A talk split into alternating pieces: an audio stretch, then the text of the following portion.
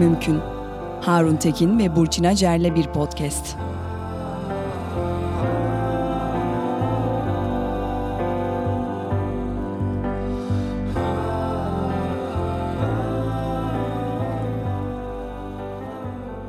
Ben Burçin Acer, Harun Tekin'le beraber Mümkün Podcast'in birinci bölümüne başlıyoruz. Harun hoş geldin. Hoş bulduk Burçin. Yoğun bir trafikten çıkıp geldiğini biliyorum ama bu, bu trafiği sürdüreceğim biraz çünkü her bölüme bu sıkça sorulan sorular köşesiyle başlamak istiyorum. Çünkü senle ayrı kaldığımız süre içerisinde mutlaka bir takım sorular ekleniyor bu, bu köşeye ve bu hafta sonu sen e, seni izlediğim kadarıyla filmle ilgili birçok farklı şehre gittin. Kısa sürede birçok farklı şehre gittin. O yüzden hem izlenimlerini de almak için hem de e, ek birkaç tane daha sorun var. Bu bölümle başlamak istiyorum eğer hazırsan. Tamam hazırım tabii ki. Çok teşekkürler. Bu hafta sonu öncelikle Cuma gecesi Kadıköy sinemasında başladı. Kerem'le beraber ve e, ortak yapımcılarımızla beraber katıldığımız, yönetmenimizle katıldığımız o özel gösterimden sonraki 48 saat içinde İzmir, Ankara ve Eskişehir'de toplam e, 4 ayrı gösterime katıldık. Hatta 5 ayrı salonda diyelim çünkü birinde 2 salon yan yanaydı. Önce İzmir'e gittik. İzmir'de öğleden sonra seansının ardından Ankara'ya geçtik. Ankara'da yetişebildiğimiz bir gece seansı olacak mı diye bekliyorduk. Onu başardık. Ee, biz böyle zorlamayı seven bir ekibiz birazcık. Turne programlarımıza falan da baktığın zaman bunları kim yapıyor acaba delirdiler mi falan diye çok soran oluyor. Biz kendimiz genelde kaşınıyoruz. Kerem'le beraber böyle bir hani bu hafta sonu yapabildiğimiz kadar çok izleyicilerimize buluşalım dedik. Sonra da şey yaptık. Ankara'da gündüz e, zaten gideceğimiz e, davetli olduğumuz seansa katılıp Eskişehir'e geçtik. Eskişehir'deki tahmin mümkün gösteriminden de dönerken artık bir İzmit'te durup Rafadan Tayfa'ya mı baksak şakaları yapa yapa İstanbul'a döndük. Peki bunların hepsi mesela gittiğiniz sinemalarda siz bekleniyor muydunuz? Arada hiç sürpriz var mıydı? Ee, var. Yoksa bir tane plan... sürpriz var. Yani çoğu planlı çünkü biz tabii sinemada yeni e, olduğumuz için sinema ya gönül vermiş ve işi bu olan insanlar ne önerirlerse onlara uyum sağlamaya çalışıyoruz. Gösterimler biri hariç hepsi duyuruldu önden. Hepsi de zaten bir yoğun katılımla geçti ama Ankara'daki gece seansını biz e, yolda karar verdik. O da biraz şeyden Ankara'nın bizim için çok özel bir yeri var. Kerem de ben de Ankara doğumluyuz bir defa. Oradan başlıyor. İkincisi de böyle çok özel seyahatlerin hep yeri oldu Ankara. Yani Mor ve Ötesi'nin daha ilk albümü çıkmadan katıldığı bir televizyon programı var mesela.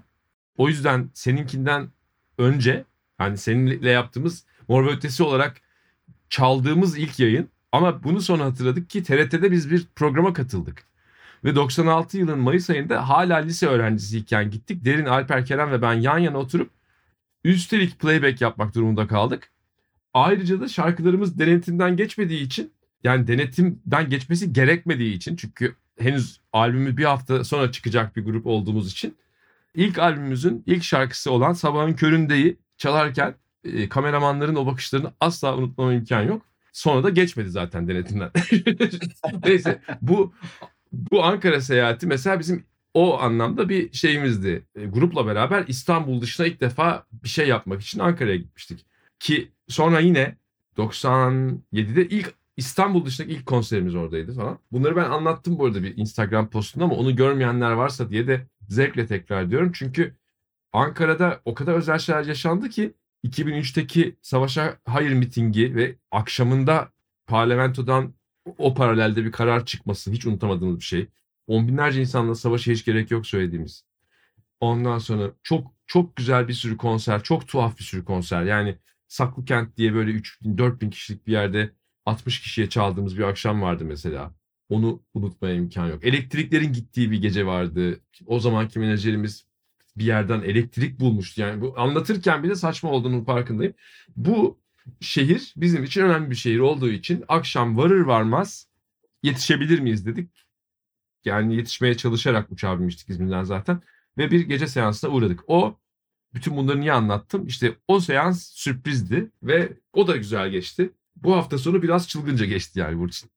Peki bu çılgın hafta sonunu muhtemelen başka şehirlerden bekleyenler de var. Bir bir program var mı başka şehirler için veya sürpriz düşüncesi yoksa bu böyle bir mini turne gibi kalacak mı? Ya işte bu filmin de bu podcast'in de şu andaki Türkiye'nin de aslında belki de en eğlenceli taraflarından biri bunları tam olarak bilemiyor olmamız. Çünkü yaptığımız plan aslında bu hafta sonunu bu şekilde değerlendirmekti. Çok fazla da bunu bir alışkanlık haline getirmeye niyetimiz yok. Ama arada bir iki tane sürpriz tabii ki olabilir. Peki yine sıkça sorulan sorular işte yaptığınız paylaşımların altına gelen yorumlardan veya bazı işte sosyal medya platformlarında görüyorum bu işin işte bir neden bir platform için tercih edilmediği ve bir sinema için tercih edildiği sıkça sorulan sorular arasında biz çünkü biraz galiba alıştık hani e, oturduğumuz yerde masa başında koltukta bazı şeyleri izlemeye tüketmeye burada da öyle bir beklenti tabii bir, bir, bir, bir kesim için var. Sizin burada seçim e, kriteriniz neydi? Neden sinemayı seçtiniz? Valla işte geçtiğimiz 25-30 yıl içerisinde sanat dünyasında diyeceğim çok fazla insan tanıdık. Çok fazla iyi hesap yapan e, insan tanıdık. E, ve e, çok fazla da böyle bunu pek belli etmeden bu şekilde davranan ve bu, bu şekilde anılmayan insan tanıdık. Yani hesap kitap matematikle diyelim arası çok iyi olan ama hiç öyleymiş gibi görünmeyen pek çok insanla tanıştık. Çok güzel sohbetlerimiz oldu. Biz biraz bunun e, tersi bir profil çiziyoruz sanıyorum. Yani böyle e, bıcır bıcır konuşup sanki her şeyin farkında ve her şeyi planlıyormuş gibi olup aslında çok romantik ve bazen de irrasyonel kararlar veren bir ekibiz. Aslında e, bu filme konu olan stadyum konseri de öyleydi. Yani bu o şimdi buraya toplayıverelim bakalım şu kadar insanı diye bir e, hesapla değil de bir, bir idealin ne pahasına olursa olsun gerçekleştirilmesi üzerine kurulu bir fikirdi. Bir hatta eylemdi demek durumunda kalıyorum hayata da geçtiği için ne mutlu ki. Bu e, film de öyle. Yani bu filmin sinema filmi olarak çıkması demek bizim açımızdan insanların tabii ki isterlerse yani bir şeyi nerede izlemek istediklerine karışamayız elbette ama sinemanın birlikte bir şey izlemek gibi bir tarafı vardı. Vardı en azından. Yani bizim açımızdan sinema tanıdığın ve tanımadığın e, insanlarla bazen kendi başına e, büyük bir perdede yüksek sesle bir şey izlemek e, ve bunun o yani birlikte olma duygusu konserle e, bizce daha iyi bağlantı kuran bir şey. Bir konser videosunu şüphesiz evde de izleyebiliriz ve güzel olur. Ama bir arada izlemenin ve o deneyime o şekilde bakmanın en azından daha eğlenceli olabileceğini düşündük. Bu en iyi yapılmış hesap kesinlikle değil. Yani matematik ve e, işte efendim finans e, bilimleri açısından bu bakıldığı zaman tam olarak e, işte o her şeyi çok iyi hesaplıyormuş gibi görünüp aslında içlerindeki çocuk tarafından e, hayatları yönetilen insanların yapacağı bir tercih ve çok mutluyuz böyle bir tercih yapmış olmaktan. Sonuçlarından bağımsız olarak çok mutluyuz. İki kişi de izlese, iki milyon kişi de izlese çok mutluyuz. Çünkü bizim 25-30 yıla e, artık inanamıyorum ama yaklaşan zamanımızı, o zamanda neler yaptığımızı çok da güzel yansıtan bir film olmuş. Olmuş diyorum çünkü filmin duygusu da siz kendi kendinize post prodüksiyon stüdyosunda izlerken ya da test amaçlı olarak ekiple izlerken tam olarak çıkmıyor. İlk Kadıköy'deki gösterimde ondan sonra Ankara'da, Eskişehir'de, İzmir'de hepsinde fark ettiğimiz ve çok hoşumuza giden bir şey var ki insanlar da çok mutlu ıı, izlerken ve mutlu insanlarla beraber film izlerken biz de çok mutluyuz. Sıkılmıyor muyuz kendimizden? Vallahi sıkılmıyoruz çünkü bizim kendimizi izleme şansımız çok olmuyor. O açıdan da rahatlatıcı. Peki şimdi biz tabii çok büyülü bir yerde izledik. Yani ben o açıdan şanslıyız. Kadıköy Süreyya Operası'nda tam bir sinema salonu hatta opera salonu bir birçok farklı sanatla iç içe olduğumuz e, enteresan bir mekan. E, gittiğiniz, gezdiğiniz yerlerde e, mekan, seyirci, oradaki atmosfer biraz öyle değerlendirirsen ne gördün? Yani bizim gibi büyülenmiş mutlaka izleyiciler vardır ama genel olarak izlenimin neydi bu mini turnede dışarıdan baktığında? Ya tabii bir kere her şeyle bizi ağırlayanlardan tutun karşılaştığımız izleyicilerimize, yoldaki görevlilere kadar herkes çok nazik ve çok iyiydi. Öncelikle onun hakkını verelim ve çok teşekkür ederim. Ama Türkiye'de sinemaların da biraz AVM'nin bir alt kolu gibi bir yere dönüştüğünü zaten e, yaşıyorduk yıllardır. Yani hem sanıyorum giderlerin artmasıyla hem de gidenlerin de azalmasıyla ilgili bir şey bu. Fakat tabii mekan sorduğun için söyleyeceğim. Yani mesela Kadıköy sineması e, veya Süreyya sineması bunlar so- direkt sokağa açılan yapılar. Yani mimari açıdan bu tabii kocaman bir binanın içine işte güvenliklerle girip ışıl ışıl bir koridordan yürüyerek diye başlayan bir hikayeye göre çok farklı tabii.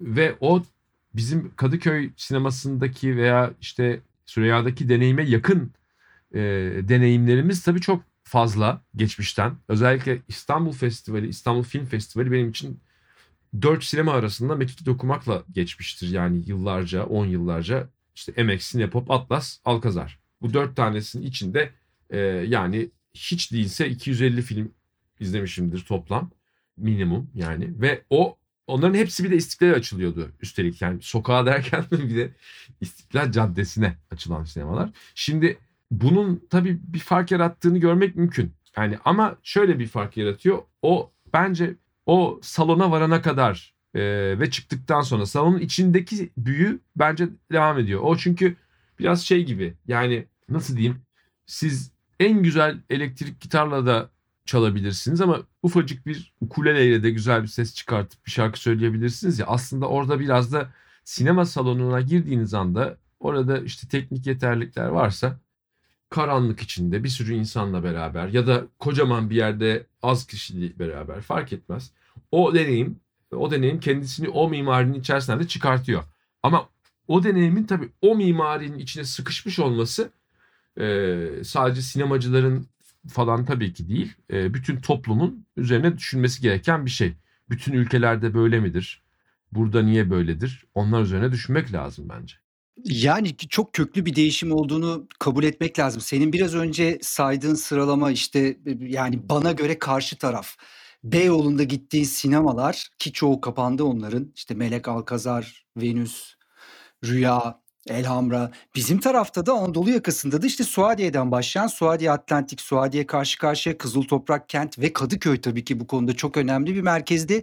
Bunların çoğu en son Rex sineması da gittikten sonra kapandılar ve biz artık e, e, yani bir şekilde sadece sinemayı izlemek için gitmiyoruz bir binaya. İşte bir AVM'ye girmek durumundayız. Orada aslında yoğun bir tüketimle de orada var olmak durumundayız ve beni en çok üzen mesela böyle yerlerde fuayelerin değişimi. Ben Süreyya'da biraz onu hissettim. Mesela eskiden fuaye git girdiğinde veya arada yani sanatın başka biçimleriyle mutlaka etkileşim halinde olduğum bir yerde. İşte çok güzel tablolar görürdün veya heykel. Hele orası bir de tiyatro olarak da kullanılıyorsa çok çeşitli fotoğraflar, e, malzemeler, koleksiyon malzemeleri. Şu anda fuaye dediğimiz yerde işte oyun konsolu, e, masaj koltuğu gibi başka şeylere evrildi. Çünkü orada biraz tüketim ön plana çıktı. Bunun tabii eksikliğini hiç bilmeyen bir kuşak var. Şu anda bizim söylediğimiz şeyleri tamamen aa öyle miydi falan deyip bir nostaljik tavır olarak dinleyenler de var. Bunun ciddi bir fark yarattığını düşünüyorum. Yurt dışında böyle bir değişik şeyler okumuşluğum var. Yani işte yerli sinemayı koruma, bir takım e, binaları koruma, orada sadece eski filmler göstermek ve oradaki bir takım bir, bir şekilde dokuyu tutmak için gösterilen çabaları okuyorum ama tabii bu Türkiye'de bizim başın e, altından kalkabileceğimiz bir sorun değil galiba. Ama en son galadan sonra böyle bir şeyi hakikaten özlediğimi gördüm. Yani fuayesiyle gerçekten bir sokaktan girdiğim sinema salonuyla e, ve orada sanatın başka biçimleriyle girdiğim etkileşimle işte sen de çıktığın mini turneden söyledin. Çok çok azaldı. Ankara'da vardı böyle çok ikonik e, yerler. On sinemaydı işte. E, Büyülü Fener Ankapol. var. Büyülü Fener değil mi? Bu bahçe neredeydi o bahçe e, şeyde? Şu anda evet or, sanırım ben de yanlış yapmayayım ama iki yerde birden var galiba ama yani çok azalmış tabii şeyler o tür e, sadece sinema olarak arttırmaya çalışan mekanlar ama bu gerçekten teknolojinin hani gelişimiyle bizim hayatlarımızın e, değişmesine bir örnek. Yani orada e, müzik dükkanlarını düşünüyorum mesela. Şimdi müzik dükkanları ile ilgili iki, iki şey söyleyeceğim. Onlar hani Guitar Center diye bir şey vardı. Zincir mağaza vardı Amerika'da ve onların o kadar büyük bir iş hacmi vardı ki yani çok büyük bir mağazadan Amerika'nın bütün büyük kentlerinde en az birer tane olduğunu düşün ve Ee, ben de mesela hala çaldığım gitarımı onlardan bir tanesinden almıştım 97 yılında ve hatta geçen hafta kaybettiğimiz müthiş gitarcı Jeff Beck'in imzasını taşıyan model o. Jeff Beck Strat. Onu da anlatma ve paylaşma şansım olmadı hiç. Çünkü galadan çıkar çıkmaz öğrendim ve ne yapacağımı bilemedim. Elim ayağım tutu böyle bir, bir şey de yazamadım henüz. Ee, Instagram'a bir makale yazmayı düşünüyorum bununla ilgili. Biliyorsun onu e, Instagram'ın makale modunu en iyi kullananlardan biri benim. ee, Belki Yardbirds kısmında sana e, eşlik etmek isteyebilirim o, o, o bölüm için. Yani Jeff Beck'e ayrıca girelim zaten. E, e, gerçekten mekan cennet olsun. inanılmaz bir gitarcı. Fakat o gitar center'lar da kapandı mesela. Onu demek için şey yaptım. Yani Amerika'da o çok büyük iş yapan gitar e, mağazaları. Bütün dünyada bir zincire ait olmayan kitapçı dükkanları. Orta boy ve büyük boy müzik stüdyoları. Ondan sonra yani bir sürü pandemide konser mekanları, canlı müzik mekanları. Bunların hepsi yani insanların bir takım alışkanlıklarının teknoloji yoluyla değişmesi sonucu olan değişiklikler. Yani bence hiçbiri iyi değiş iyi değil. Yani bunların hiçbiri beni memnun etmiyor. Ama bunlara iyi ya da kötü demek de bunları anlamaya veya değiştirmeye yetmiyor. Mesela e, Can Öz'ün enteresan bir şeyi vardı. Geçen gün gördün mü bilmiyorum. Sokrates'in son sayısını yayınladılar dergi olarak.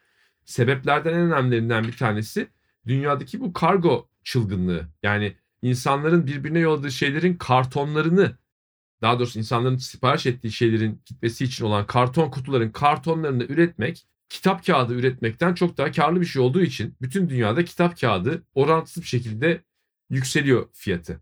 Ve bu sebeple bir sürü yayıncı zorluk çekmeye başlıyor. Bunlar çok enteresan şeyler. O kitap kağıdını zorlaştıran kargo furyası dijitalleşme artı pandeminin sonucu mesela. Bunların içerisinden de baktığımız zaman biz yine de toplamaya geçiyorum. Sinemada izlemenin güzel olduğunu düşündük. Yani sinemada izlemenin güzel olduğunu düşündük. Üstelik şu bilgiyi de biliyorum yani. Ben tek başıma çok film izledim. Çok güzeldir. Yani sinemada tek başına iki kişi, üç kişi izlemek de şahane bir şeydir. Dolu bir emek sinemasında izlediğim filmi de asla unutmam imkan yok. Ortaköy Feriye'de Matrix izlemiştim. Dibim düşmüştü. Yani bu nasıl olabilir böyle bir şey diye. Yani bu deneyimlerin hepsi başımız üstüne yani. Ve en en önemlisi de şey. E, bu yaptığımız için o kadar içimize sinmesi ki. Teveccüh edip de izlemeleri gerçekten çok güzel. Bizim için hayat boyu yani e, başka hiçbir şey yapmasak bile bize yetecek e, bir takım şeyler içeriyor. Peki o zaman şöyle yapalım istersen. Mesela buradan seninle konuşmak istediğim başka konular da var ama bir sonraki bölüme belki bir e, referans olabilecek. Siz şimdi mini bir turneye çıktınız. Bir izleme, bir işte izleyicilerinizle beraber olma anlamında mini bir turneden bahsediyorum. Ama ben sizin müzikal turnelerinizle ilgili de konuşmak istiyorum ve hatta bu turnelerle ilgili bugün elime ulaşan bir kaynak, bir kitap çok ilgimi çekti. Bunun buradan çıkardığım bazı soruları seninle paylaşmak isterim. Turnelerin müzisyenlerin ruh sağlığını, sağlığı üzerindeki etkileri. Yani biz hep dışarıdan şöyle görürken siz bir otobüstesiniz. İşte hani basit anlamda söylüyorum. Aha. Müzik yapıyorsunuz, içiyorsunuz, çok eğleniyorsunuz. Gidiyorsunuz konserinizi yapıyorsunuz sonra tekrar atlıyorsunuz o otobüse. Eğlence dolu bir e, yolculuk bu. Ama bu kadar bir, bir bir grubun üzerinde özellikle ruh sağlığı ile ilgili etki bırakma durumu ve bunun üzerine yazı, bir kitabın yazılması çok ilgimi çekti. Kitaptan notları ve senin turne anılarını ya da maceralarını tespitlerini de merak ediyorum. Bunları konuşmak isterim. Ben de giderek seninle acaba ana iş kollarımızı bırakıp podcast'te mi geçsek diye düşünmeye başladım. Çünkü çok eğlenceli. Yani ben şu anlattığın şeyle ilgili sanıyorum 8 çarpı yarım saati bir gün içinde yapabilirim yani. Yani hayır çok güzel bir konu yani. Çok güzel bir konu. Bu yarı yani bir Dawes grubunun e, solisti e, çok sevdiğimiz gruplardan biri bir yaklaşık bir yıl önce galiba bir Instagram postu yayınlayıp dedi ki ee, biz maalesef bazı konserleri iptal etmek zorundayız. Çünkü I have some mental health issues I have to deal with. Yani e, uğraşmam gereken bazı psikolojik işte durum bozuklukları var mı diyelim. E, mental sağlık problemlerim var. Şimdi bu e, bana bile yani bana bile okuyunca böyle şey gelmişti. Aa bak ne oldu acaba adam delirdi mi falan diye düşünüyorsun önce. Tabii yani. Hani ama sonra bir fark ediyorsun ki yani öyle düpedüz deliren birisi Instagram bunu yazmaz zaten. ne olmuş olabilir diye düşünmeye başlıyorsun. Ben işte o sırada aa bir dakika bu benim meslektaşım. Böyle bir farkındalık geldi. Ve onu anladığım andan itibaren tabii canım yani en doğal şey zaten falan diye okumaya başlıyorum. Yani okuyucu benden empati kuran bana geçtiğim anda bir anda böyle o kadar açıldı ki konu. Neler olabilir? Yani o kadar çok şey olabilir ki adamı hayattan bezdirecek. Onları da konuşuruz. Ya hatta şey, ha, konuşalım. Phil Selby'nin Radiohead'den bir yorumu olmuş kitapla ilgili. Yani şu anda hani bu kitap bizim zamanımızda olsaydı mutlaka her turnede başucunda koyardık. Tabii bu biraz belki tanıtımla alakalı bir çaba da olabilir ama. Yok o e, adamcağız şey hiç yalan söylemiyor. O, böyle melake gibi bir şey. Davulcusu Radiohead'in. Olabilir. Gerçi bak turne yani mesela bizim kuşak için de şöyle travmatik bir anıyla belki kapatalım. Benim için turne turne otobüs o zamanlar gençlik zamanımızda işte Cliff Burton'ın e, ölümüyle sonuçlanan işte onlar bir turneden dönüyorlar ya da bir konserden dönüyorlar yanlış hatırlamıyorsam ve bir kaza sonucu e, hayatını kaybediyor. O mesela haber bende çok uzun yıllar kalmıştı. Yani böyle de bir durumu var bu bu işin. Çünkü ve, yoldasın. Evet. E, sürekli yoldasın ve üstelik daha sonrasını düşün bir de öyle bir şey yaşayıp hayatına devam ediyor grup. Yani o ne? Mesela hani ondan sonra tamam canım biz yani demek ki her şey buraya kadarmış falan da diyebilirsin. Hiç kimse de sana kızmaz. Ondan sonra onun yerine giren peki adamın yani mesela hani neyse onları artık girmiyor. O, o eğlenceli bir şeyler bunlar hepsi ama bence evet şey yapmak mümkün. Buna büyük bir bölüm ayırmak mümkün. Tamam. Buna büyük bir bölüm ayıracağız. Harun teşekkürler. Sonraki bölümde görüşmek üzere. Ben sana teşekkür ederim. Çok güzel oldu yine. E, ağzına aklına sağlık.